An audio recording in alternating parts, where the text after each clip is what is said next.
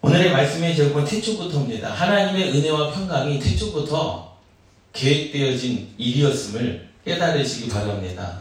요한복음, 아, 요한계시록 22장 마지막 절 말씀에 이제 사도 요한이 하나님께서 다시 오실 재림 심판하실 천년 왕국이 이루실 그때까지 뭐라고 축복을 하냐면 주 예수의 은혜가 모든 자들에게 있을지어다 아멘 하고 하나님의 말씀이 맞춰집니다. 이 말씀은 뭐냐면 다시 오실 예수님 그러니까 예수님께서 이 땅 가운데 심판으로 오실 그날까지 저와 여러분들의 인생 가운데 끊이지 아니하는 것이 뭐냐? 바로 예수 그리스도의 은혜인 줄 믿습니다. 할렐루야. 그 은혜가 사실 우리가 감이 잡히지 않습니다. 은혜 받으셨습니까? 은혜 받았습니다. 라고 이야기는 하지만 사실 그 은혜가 뭡니까? 우리 옆에 분들하고 한번 물어보세요. 은혜가 도대체 뭡니까? 은혜가 되어주실까? 예, 대답은 안 하셔도 돼요. 예. 사실 우리가 그래요. 은혜 받았습니다라고 하는데 과연 도대체 은혜가 뭐냐라는 거죠. 그리고 사도 요한 또 끝까지 축복을 합니다. 주님께서 이 땅 가운데 심판으로 오실 그때까지 주 예수의 은혜가 여러분들 가운데 있기를 소망합니다. 아멘! 하고 하나님의 말씀이 맞춰졌어요. 그런데 그 은혜는 태초부터 지금까지 주신 하나님의 은혜임을 깨달으시기 바랍니다. 사실 세상의 모든 사람들이 다 하나님을 배신하지 않았습니까? 하나님께서 태초에 천지를 창조하셨습니다. 에덴 동산을 창설하시고 하나님께서 아담과 하와를 자기의 형상대로 정말로 시작이 아름답게 시작됐지만 어떻게 됐습니까? 그 아담과 하와가 죄를 범함으로 말미암아 하나님의 형상을 잃어버렸고 에덴 동산 가운데서 쫓겨나서 자만 가운데 이르지 않았습니까? 이스라엘 백성도 내가 한 민족을 세우고 하나님의 나라를 하나님의 민족을 세우겠다라고 말씀하셨지만 이 이스라엘 민족도 하나님을 배신하고 또 하나님께서 창조하신 하나님께서 부리시는 영 하나님의 천사들을 창조하셨지만 그 천사까지도 하나님께 배반하고 하나님의 권위에 도전하여 루시퍼 타락한 천사가 되지 않았습니까?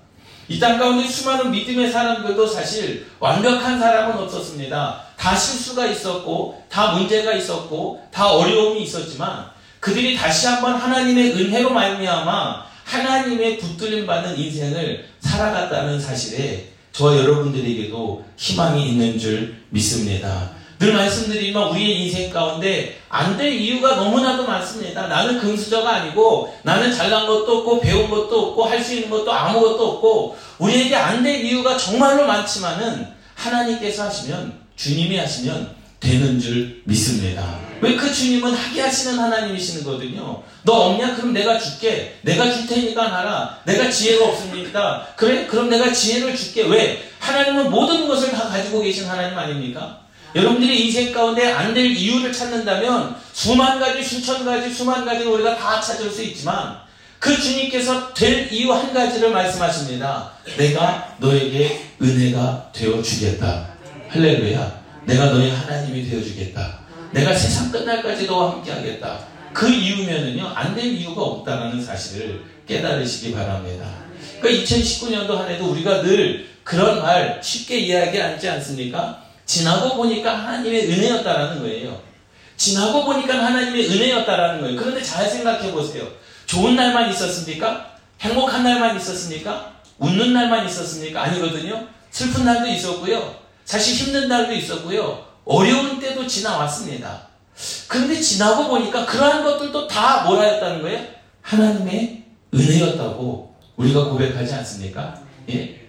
좋은 날만 있었던 것도 아니고 힘든 날도 분명히 있었습니다. 손해도 봤습니다. 어려움도 있었습니다. 그런데 지금에서 딱 생각해 보니까 그 모든 것들이 다 하나님의 은혜였다라고 고백할 수 있는 저와 여러분들이 참 신앙인인 줄 믿습니다. 우리가 한 해를 마무리하면서 가져야 될 것은 뭐냐면 자기 만족이 아니라는 거죠. 신앙은 자기 만족으로 하면 안 됩니다. 자기 만족으로 하게 되면 싸우게 되고요. 자기 만족으로 하게 되면 서운하고요. 자기 만족으로 하게 되면은요, 예, 아픔이 있습니다.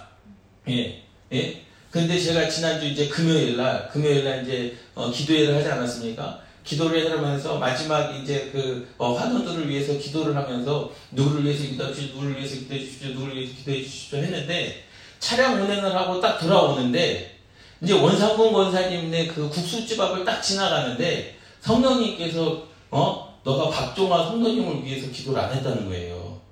예, 그날 저녁에 우리 원상봉 원사님 첫째 아들을 위해서 기도를 안 했다는 거예요. 그게 마음에 딱 걸리더라고요. 그래서 제가 주차를 해놓고 차 안에서 전화를 했어요. 한 10시 한 반쯤에 네, 원상봉 원사님한테 전화를 드렸더니 아니 이 저녁에 큰일 난 줄 알았다고 왜 전화하셨냐고 아 군사님 저녁에 사실은 어, 환우들을 위해서 기도를 하는데 아, 제가 박종화 권사, 박종화 성도님 아들을 위해서 제가 기도를 안 했습니다. 이건 제 실수인 것 같습니다. 혹시라도 서운해 하실까봐, 혹시라도 마음에 어려움이 있을까봐 전화를 드렸습니다. 그랬더니 원상봉 권사님이 이제 그런 말씀하시고 그런 거 신경 쓰지 않으셔도 된다고. 나는 그런 거에 시험에도 들지도 않고 생각지도 않았다고. 그런데 제가 이제 그 예배를 마치면서 제일 먼저 갔는데 원상봉 권사님이 제일 앞을 지나가셨어요. 네, 앞으로 이제 가시면서 인사를 드리면서 제가 그냥 인사로 아 권사님 어디 편찮으신 데 없습니까? 제가 이제 인사를 드렸는데 권사님께서 편찮은 데가 없다라고 말씀하시면서 그 길 여기 이제 교회 앞에 그이 보도블록 있지 않습니까?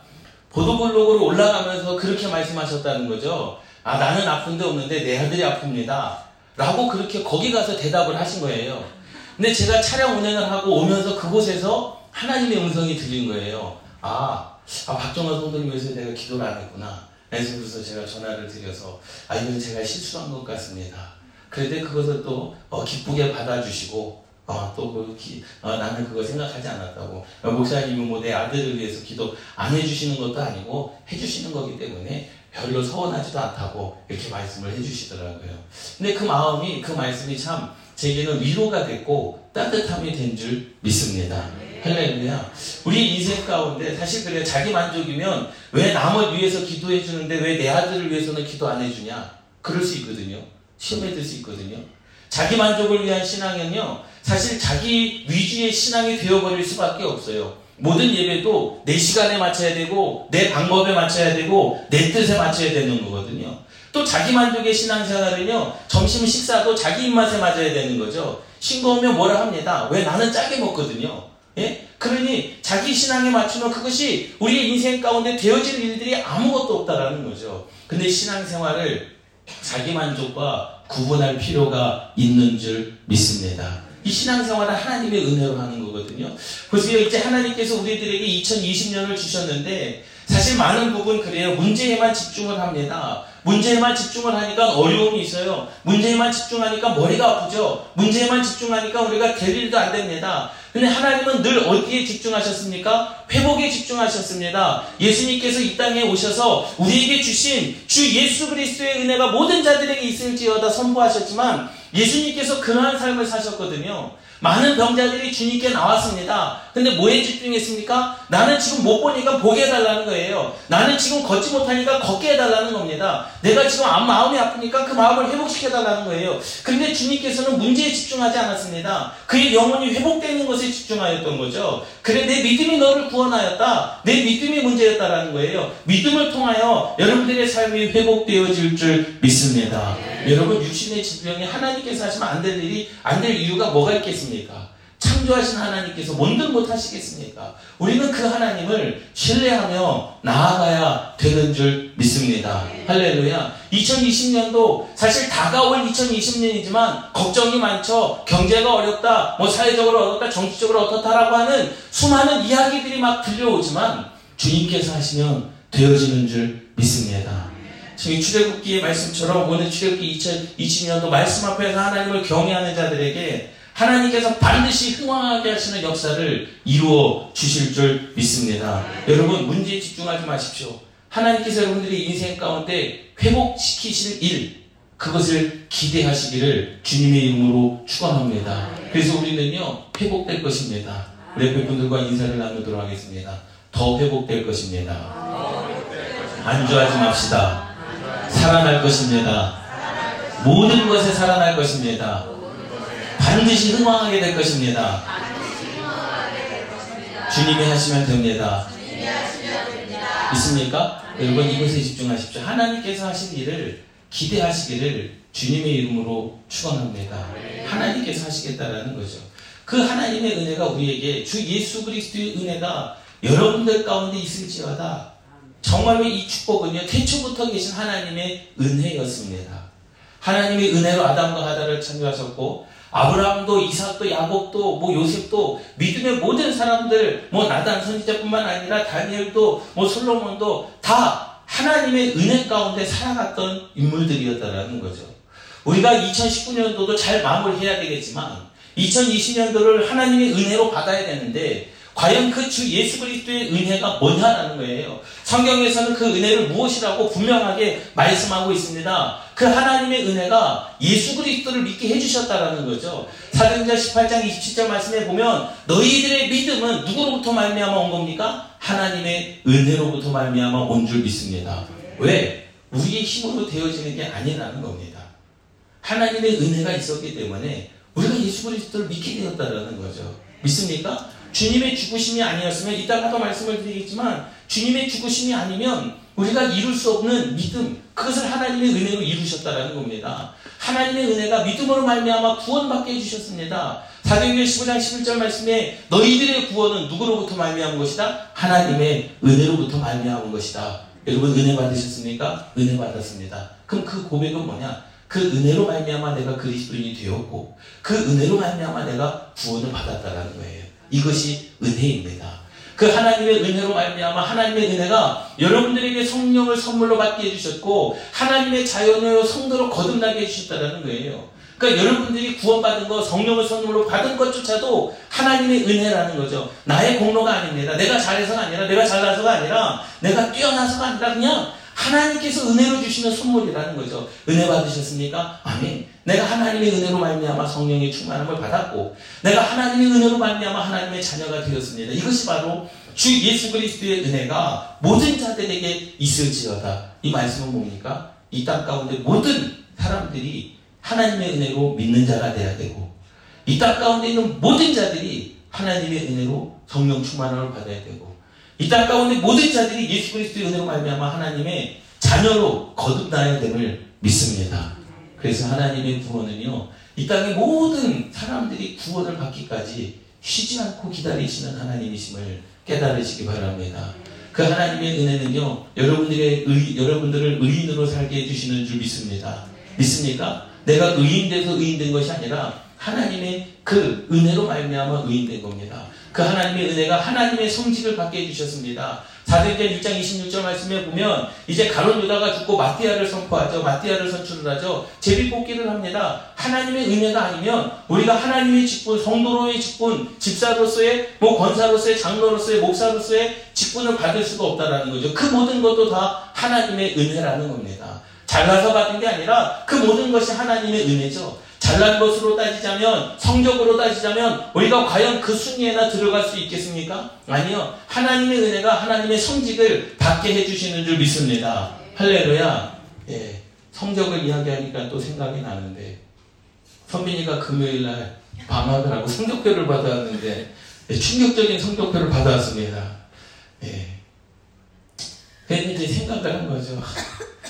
그래 인생의 성적표는 그렇다 치더라도 신앙과 믿음의 성적표는 이 아빠가 100점을 줘야 되겠다. 할렐루야. 할렐루야. 교회에서 봉사하고 헌신하고 그 모습은 그래 이 아빠가 100점을 줘야 되겠다. 가슴은 쓰리고 아프지만 성적표를 주고 네, 혼내고는 싶지만 그래 인생의 성적표가 뭐가 중요하냐? 하나님 앞에 바로서 예 하나님의 성적표가 중요하다. 내가 하나님을 대신할 수는 없지만 아버지가 볼때 아들의 믿음이 참 대단하다는 거죠. 그러니까 하나님의 은혜가 하나님의 은혜가 우리 안에 성도로서 부르심을 얻게 된 줄 믿습니다. 하나님의 은혜가 성직자로서 이 성직자라고 하는 것은 목사만을 이야기하는 게 아닙니다. 목사요, 장로요, 권사요, 집사요, 성도. 이 하나님의 은혜가 성직자로서 하나님의 일을 하면서 살게 해주시는 은혜가 있는 줄 믿습니다. 여러분 은혜 받으셨습니까? 그럼 우리가 고백할 때 맞습니다. 내가 하나님의 은혜로 일을 할 수 있게 되었고 하나님의 은혜로 돈도 벌고 하나님의 은혜로 내 이 직분을 감당할 뿐만 아니라 하나님의 은혜로 세상 가운데서도 그 하나님께서 주신 은혜를 감당하면서 살아갑니다. 그러니 이 주 예수 그리스도의 은혜가 모든 자들에게 있을지어다 이 축복은요 놀라운 축복입니다. 에덴 동산에 아담과 하와에게 주셨던 그 하나님의 축복임을 깨달으시기 바랍니다. 그냥 은혜가 단순하게 아 오늘 말씀 좋았다 아, 오늘 내가 그 말씀으로 깨달았다. 그 차원이 아니라는 거죠. 사도 바울이 이야기하는 주 예수의 은혜가 모든 자들에게 있을지어다 이것은 에덴 동산의 하나님의 나라를 회복하는 놀라운 하나님의 은혜요, 놀라운 하나님의 여러분들 향한 축복인 줄 믿습니다. 이 하나님의 은혜가요, 풍랑 가운데서도 생명을 지켜주시고 보호해 주시는 줄 믿습니다. 사도 바울이 이야기를 합니다. 야, 나 때문에 너희들이 살 것이다. 이 광풍이 불어도 유라블라로 가는 강풍이 불어도 너희들은 걱정하지 마라. 왜? 어제 저녁에 하나님께서 내게 말씀해 주셨다는 거죠. 그것이 사도 바울의 힘으로 되어질 수 있는, 있는 거겠습니까? 풍랑을 잠잠케 하는 것이 인간의 힘으로 됩니까? 여러분들의 인생 가운데 어려움을 잠잠케 하는 것, 여러분들의 인생 가운데 풍랑을 잠잠케 하는 것, 여러분들의 인생 가운데 문제를 해결하는 것, 여러분들의 힘으로 될 수 있겠습니까? 내 힘으로 됐다면 우리 인생 가운데 힘든 문제가 없죠.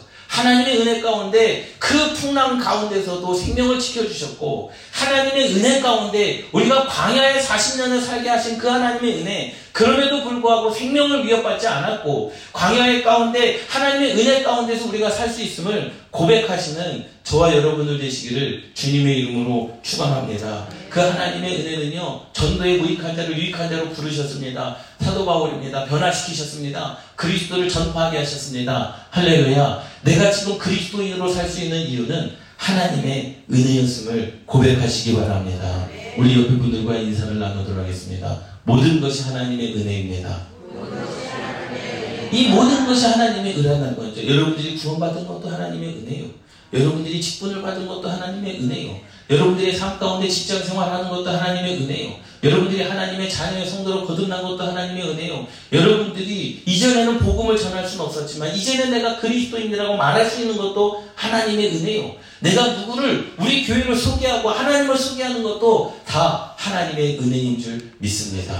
하나님의 은혜가 하나님의 집 성전을 건축하게 하신 줄 믿습니다. 초대교회가 하나님의 은혜로 지어진 거예요. 물질로 지어진 게 아닙니다. 하나님의 은혜로 말미암아 사실 그래요. 사도 바울은요 선교사였습니다. 지금으로 말하면 선교사예요. 그 사도 바울이요 그 교회를 통해서 선교를 받은 게 아니라 그 현장에 있는 그곳에 있는 자들의 헌금으로 말미암아 교회가 지어졌고 그곳에 있는 자들로 말미암아 선교가 이루어졌고 그곳에 이루어진 이들로 말미암아 하나님의 역사를 이루어 가신 줄 믿습니다. 그러니 하나님의 은혜로 모든 것이 다 되었다라는 거죠.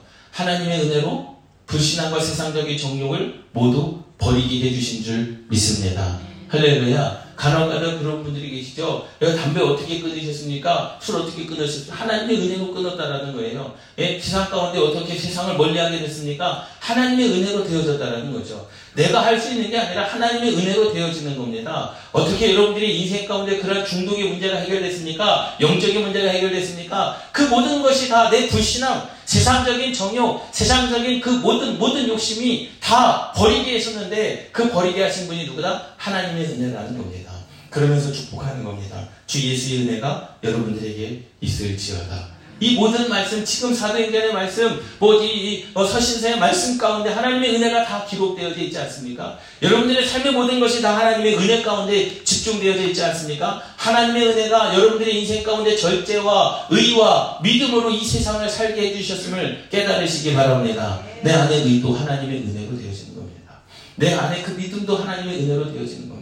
이 세상을 살게 하시는 그 모든 것이 다 하나님의 은혜였다라는 거죠. 그러니 지나고 보니까 하나님의 은혜였다라는 거예요. 아까 말씀을 드리잖아요. 손해도 봤습니다. 문제도 있었습니다. 어려움도 있었습니다. 눈물도 있었습니다. 그런데 지금 와서 생각해 보니까 그 모든 것이 다 하나님의 은혜였다라는 거죠. 풍랑이 안 일어난 게 아니에요. 사도 바울의 인생 가운데 풍랑이 안 일어난 게 아닙니다. 아브라함과 이삭과 야곱과 요셉의 인생 가운데 어려움이 없었던 것이 아닙니다. 있었습니다. 그런데 그것을 하나님의 은혜로 바꾸어 주신 하나님의 방법으로 바꾸어 주신 하나님의 뜻으로 바꾸어 주신 하나님의 은혜가 있었기 때문에 그 모든 것을 다 감당할 수 있었음을 깨달으시기 바랍니다. 할렐루야 그 하나님의 은혜가 여러분들의 인생 가운데 복된 소망 예수 그리스도의 영광이 나타나는 것을 바라보는 재림의 소망을 가지고 살게 해주시는 줄 믿습니다. 그래서 예수, 예수의 은혜가 모든 자들에게 있을지어다. 이 하나님의 은혜는요, 이미 태초부터 지금까지도 지금뿐만 아니라 앞으로 영어 끝날까지도 여러분들과 함께 하시는 하나님의 은혜인 줄 믿습니다. 여러분 은혜 받은 것은요 오늘 설교 가운데 예를 들어서 오늘 설교 가운데 아 내가 좋은 것을 깨달았다 그것이 내가 아니라 이미 여러분들은 예수 그리스도를 믿기 시작한 그때부터 지금까지도 한순간도 하나님의 은혜가 안 미친 적이 없음을 깨달으시기 바랍니다. 아멘. 할렐루야. 아멘. 그 은혜를 받았다라고 하는 것은 순간순간에 내가 말씀을 통해서 받다, 찬양을 통해서 받다, 그 차원이 아니라는 겁니다. 아멘. 하나님의 은혜는 여러분들이 예수 그리스도를 믿기 시작한 그때부터 지금까지 아니요 영원 끝날까지 주 예수의 은혜가 모든 자들에게 있을 그때까지 이 땅 가운데 예수 그리스도를 믿지 않는 모든 자들이 하나님의 은혜로 말미암아 하나님의 자녀가 되는 그 순간까지 하나님의 은혜는 여러분들에게 임할 줄 믿습니다. 그래서 하나님의 은혜가 최고라는 거죠. 믿습니까? 예. 그러니 우리는 문제에 집중할 필요가 없습니다. 문제는 다 일어납니다. 누구에게나 문제가 있습니다. 어떤 분이 그런 말씀을 하시더라고요. 큰 집 살림도 한 집 살림이고 작은 집 살림도 한 집 살림이라는 거예요.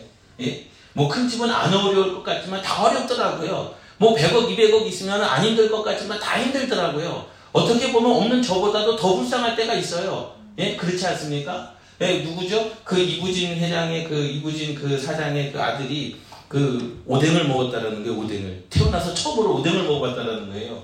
아 참 불쌍하다. 예, 참 불쌍하다. 그 초등학생, 중학생 아이가 오뎅을 처음 먹어봤다니 아, 참 불쌍한 인생을 살아가구나. 야, 나보다도 더 불쌍한 인생. 그러니까 가졌다고 잘 사는 것도 아니고 가졌다고 행복한 것도 아니라는 사실을 깨달으시기 바랍니다. 하나님의 은혜가 최고인 줄 믿습니다.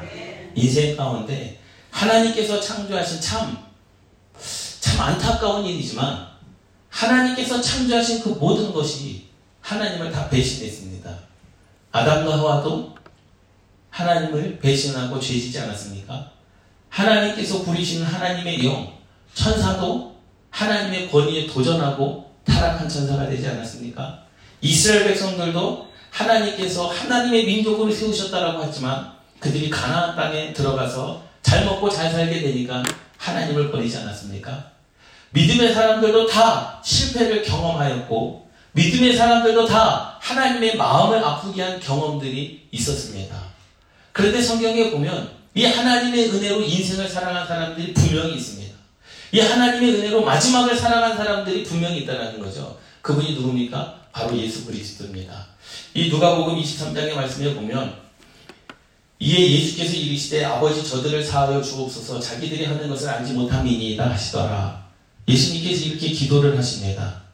자기를 십자가에 못 박게 하신 대제사장과 서기관들과 바리새인들과 율법주의자들과 그리고 유대인들을 향하여 주님께서 이렇게 기도하시는 거예요. 저들을 사하여 주옵소서 자기들이 하는 것을 알지 못하니이다 하시더라. 제가 이 말씀을 묵상하면서 제일 첫 번째로 기억났던 것은 과연 주님께서 그들을 용서하신다고 그들이 구원받을까라는 거예요. 아닙니다. 용서하고 구원하고는 다릅니다. 그들이 예수 그리스도를 믿지 않으면 그들은 구원받을 수가 없어요. 보세요. 우편에 앉아있는 우편에 서 있던 강도가 그렇게 이야기하지 않습니까? 나를 좀 구원해 주십시오. 그래? 그럼 너가 구원받았다. 너가 낙원에 있으리라. 그가 믿음으로 말미암아 구원받은 겁니다. 할렐루야. 예수님께서 사실 그들의 죄를 용서하지 않는다고 해서 아무런 변화가 일어나지 않습니다. 또 용서한다고 해서 그들이 구원받는 게 아닙니다. 그런데 그 예수님께서는 이 땅 가운데서 하나님의 그 말씀을 응하시려고 십자가에서 마지막 세상을 향한 기도가 저들의 죄를 사하여 달라는 기도였음을 깨달으시기 바랍니다. 그것이 인생의 마지막 기도였다는 거죠. 물론 하나님을 향하여 자기 스스로의 믿음, 신앙생활을 통하여 다 이루었다 라고 말씀하신 후에 그 생명을 다 하시니라 라고 성경은 기록하고 있지만 세상을 향한 기도는 바로 이 기도입니다. 아버지 저들을 사하여 주옵소서 자기들이 하는 것을 알지 못함이니이다. 성경을 아무리 눈씻고 찾아봐도 주님께서 굳이 이 기도를 하지 않으셔도 될 상황입니다. 굳이 저 기도를 하지 않아도 주님의 뜻, 하나님의 뜻을 이루는 삶을 살아가셨던 분입니다. 굳이 저 기도를 하지 않아도 주님의 마음을 시원케 한 예수님이셨다라는 거죠. 그런데 이 기도를 한 것은 이 땅 가운데서 이루실 마지막 자신의 삶의 모습을 잘 마무리하기 위함임을 깨달으시기 바랍니다. 그것은 뭐예요?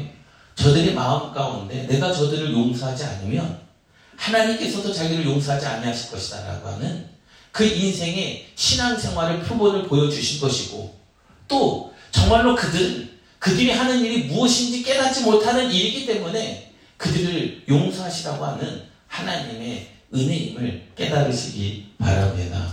여러분 우리가 2019년을 마무리하면서 살아갈 때 이 말씀이 굉장히 중요합니다. 누구나 시작은 아름다울 수 있습니다. 그렇지 않습니까? 2019년도 여러분들 생각해 보세요. 정말로 꿈과 소망을 가지고 시작하지 않았습니까? 처음 시작하면서 아유 올해도 실패할 거야. 올해도 망칠 거야. 올해도 어려울 거야. 그렇게 시작하는 사람이 어디 있습니까? 한 해를 시작하고 하루를 시작하고 한 달을 시작하는 모든 사람들은요. 새로운 희망과 포부를 가지고 시작합니다. 하나님께서도 천지를 창조하실 때 정말로 하나님의 나라를 꿈꾸면서 하나님께서 창조하신 거 아니겠습니까? 그래서 자기의 형상을 따라 아담과 하라를 창조하시지 않았습니까? 하나님의 모든 것, 하나님의 성품 모든 것, 가장 좋은 것으로 저와 여러분들을 천하보다 귀한 존재로 저와 여러분들을 창조하신 줄 믿습니다. 할렐루야. 시작은 아름다웠습니다.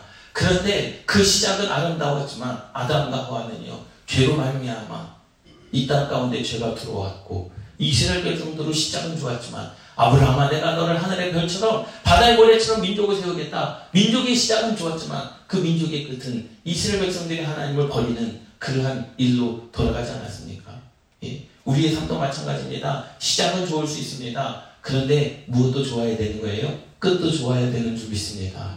오히려 예수님은요, 이 땅 가운데 오실 때 시작은 별 볼지 않았습니다. 왜요? 낳을 곳이 없어서 마구간에서 그 아이 예수님이 나시지 않았습니까? 환영받지도 못했습니다. 당대 헤롯 왕이 누구를 죽이려고 그랬어요? 예수 그리스도를 죽이려고 그랬습니다. 태어난 갓난아기를 죽이려고 그랬습니다. 그래서 동방의 박사들에게 야, 그 메시아가 나신 곳을 알려줘라. 그럼 나도 가서 경배하겠다. 근데 그 마음 가운데는 어떠한 마음? 살육하려고 하는 마음. 메시아를 죽이려고 하는 그 마음이 있지 않았습니까? 예수님의 나시는 사실은 별 볼 일 없었습니다.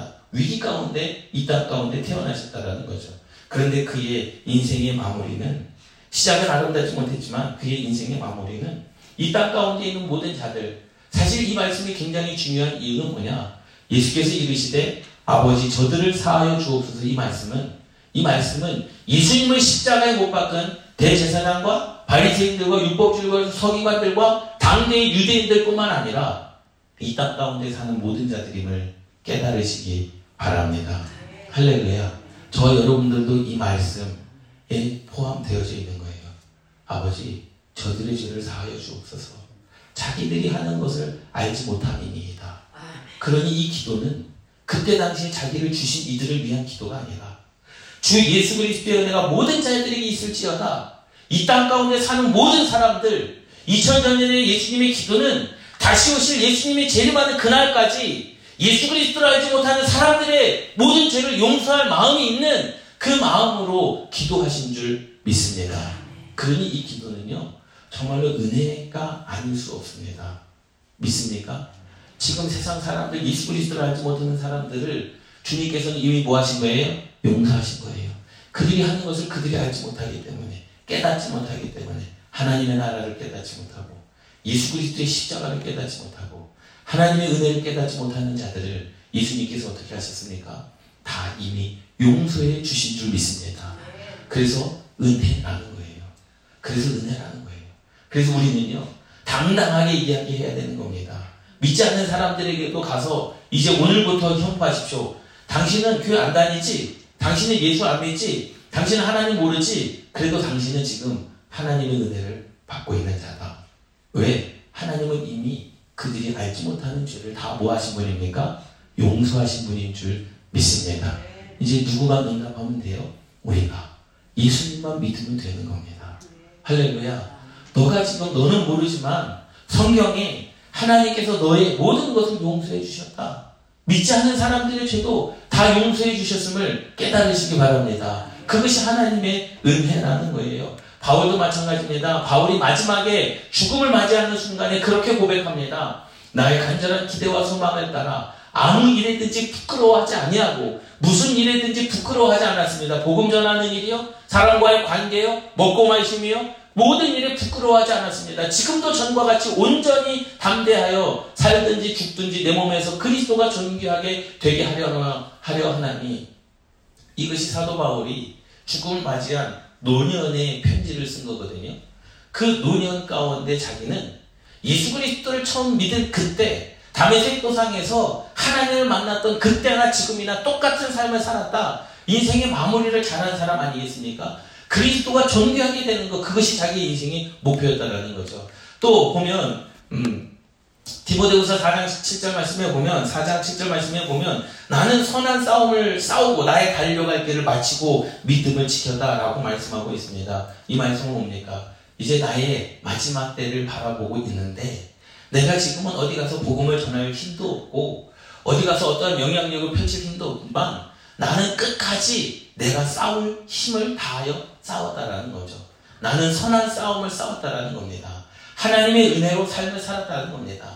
나의 달려갈 길을 마쳤다라는 겁니다. 하나님의 영광을 위하여 이제 내 인생을 다 살았다는 겁니다. 그런데 끝까지 무엇을 지켰다라는 거예요? 믿음을 지켰다라는 겁니다. 인생의 끝이 아름다운 사람 아닙니까? 그 예수님의 모든 기도는요, 저와 여러분들의 죄만 사하시는 기도가 아니라 이 땅 가운데 모든 믿지 않는 자들의 죄도 사하시는 하나님의 은혜입니다. 사도 바울의 고백처럼 저 여러분들이 한 해를 아름답게 마무리하는 이 시점에 정말로 믿음의 사람으로서 아름다운 마무리, 끝까지 믿음을 지키는 저 여러분들의 삶이 되시기를 주님의 이름으로 축원합니다. 여러분, 여러분들의 삶 가운데 하나님의 은혜가 일어난 겁니다. 단순하게 아 오늘 말씀이 참 좋았다 은혜 받았습니다. 그 차원이 아니라는 거죠. 하나님의 은혜는 이미 태초부터 계셨던 우리를 향한 계획이었고 그 하나님의 은혜는 저와 여러분들에게 단순히 말씀을 통해서 주시는 은혜뿐만 아니라 저들의 죄를 사하여 주옵소서라고 기도한 예수님의 기도가 이 땅 가운데 지금 선포되어지는 기도고 은혜고 또 하나님의 은혜는 주 예수 그리스도의 은혜가 모든 믿는 자들에게 있을지어다 모든 믿는 자들에게 앞으로 영원 끝날까지 예수님께서 오시는 그날까지 모든 믿는 자들에게 있는 것이 하나님의 은혜인 줄 믿습니다. 할렐루야. 짧게 보자면 우리가 하루를 살아갑니다. 하루의 마무리를 잘 해야 되지 않겠습니까? 또 길게 보자면 한 달을 살아가야 되겠네. 또한 달적 한 달에 계획하는 일도 있지 않겠습니까? 또 길게 보자면 한 해를 살아가야 됩니다. 한 해를 잘 마무리하시고 2020년도를 2020년도를 잘 준비하시는 저와 여러분들 되시기를 주님의 이름으로 축원합니다. 또 하나님의 방법으로 살아간다면 우리가 이 사도 바울의 고백처럼 내가 이제 선한 싸움을 싸우고 나의 달려갈 길을 마치고 내 인생을 마치는 그때 내가 하나님께서 부르시는 그날까지 여러분 믿음을 지키며 아름다움을 가지고 선포하시는 저와 여러분들 되시기를 주님의 이름으로 축원합니다.